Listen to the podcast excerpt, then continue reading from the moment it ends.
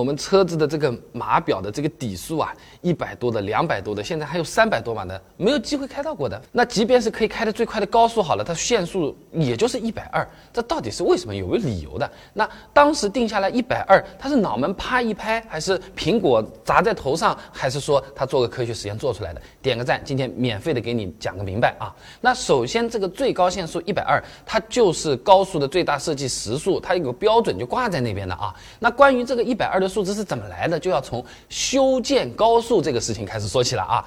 上个世纪七十年代的时候啊，我们国内的道路情况其实相当差的，像广州到佛山、南京到六合、上海到嘉定，哎，距离不到二十公里，开车要将近一个小时。有些比较年长的朋友啊，当时是跑过这些地方的，也可以评论区里我们一起来讨论一下，回忆回忆，聊一聊啊。那正好，当时日本在发展高速公路，哎，那时呢我们自己也没经验，那就去找他们参考答案，参考参考，间接间接，致敬致敬吧啊。于是呢，一九七五年，交通部组织考察团呢去了日本，参观了这。个个日本的高速公路，大家第一次对高速有了个概念。哎，当时日本高速的最大设计时速呢，就是一百二十公里每小时，而且不只是日本啊，当时美国和欧洲高速的最大设计时速呢，也基本上都是在一百到一百三十之间。哎，你比如说这篇论文提到的啊，一九七二年美国洲际公路的设计时速呢，是一百十三公里每小时啊，就是七十英里每小时啊。少部分高速设计时速呢，是一百二十八点七公里每小时，八十英里每小时啊。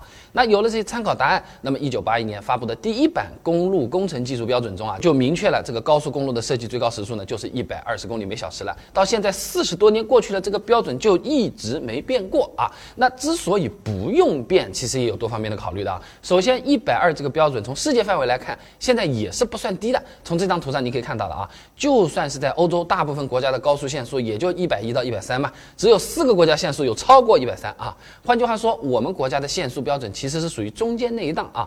那感觉高速通行效率不高啊？其实是因为慢车太多了，不是路太慢啊。那很多朋友讲来，那限速一百二可以理解，但是。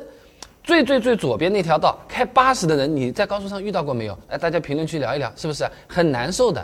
那么从理性的角度来看啊，你限速一百二也是为了保证安全。那我们开车的过程中主要依靠的是动势力，那么动势力是会随着车速的增加而下降的。这篇论文里面就讲到啊，三十二岁以上的驾驶员车速超过一百二的时候啊，动势力会下降到零点六以下。换句话说啊，正常视力的普通人在这个车速过快的时候啊，就已经变成类似近视眼。的那个状态了，对车速及周围状况的判断能力啊是急速下降的，事故率啊也是会大大增加的啊。那至于很多朋友说的不能提速，是因为咱们的这个道路条件达不到，这个话说的就有点绝对了啊。哎，因为不少高速在建的时候，本身的技术标准啊是留着余量的，设计时速一百二不代表我们的最高车速就只能跑到一百二。你好比。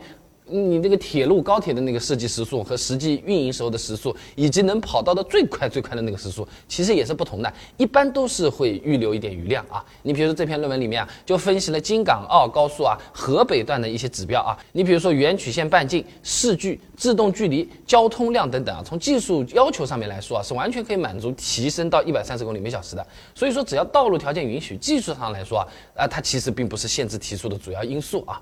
那还有朋友说啊，现在高速限速。也是放宽了，只要不超过一百四十四就不会被扣分了。那这个你是不是也算是政策上的变相提速啊？是不是真不扣分了？而罚款到底要不要交的？或者说对我自己来说利弊如何去看这个事情？还有朋友说，那既然限速最高是一百二，你干脆把车子车子本身限速一百二不就好了嘛？开不快不就行了吗？哎，嗯，那为什么还要去去这里画个牌，那边弄个牌？哎，路牌也是很贵的。哎，这些视频以前我也讲过，感兴趣的朋友啊，不妨点我头像进主页搜。索关键词高速啊就可以了。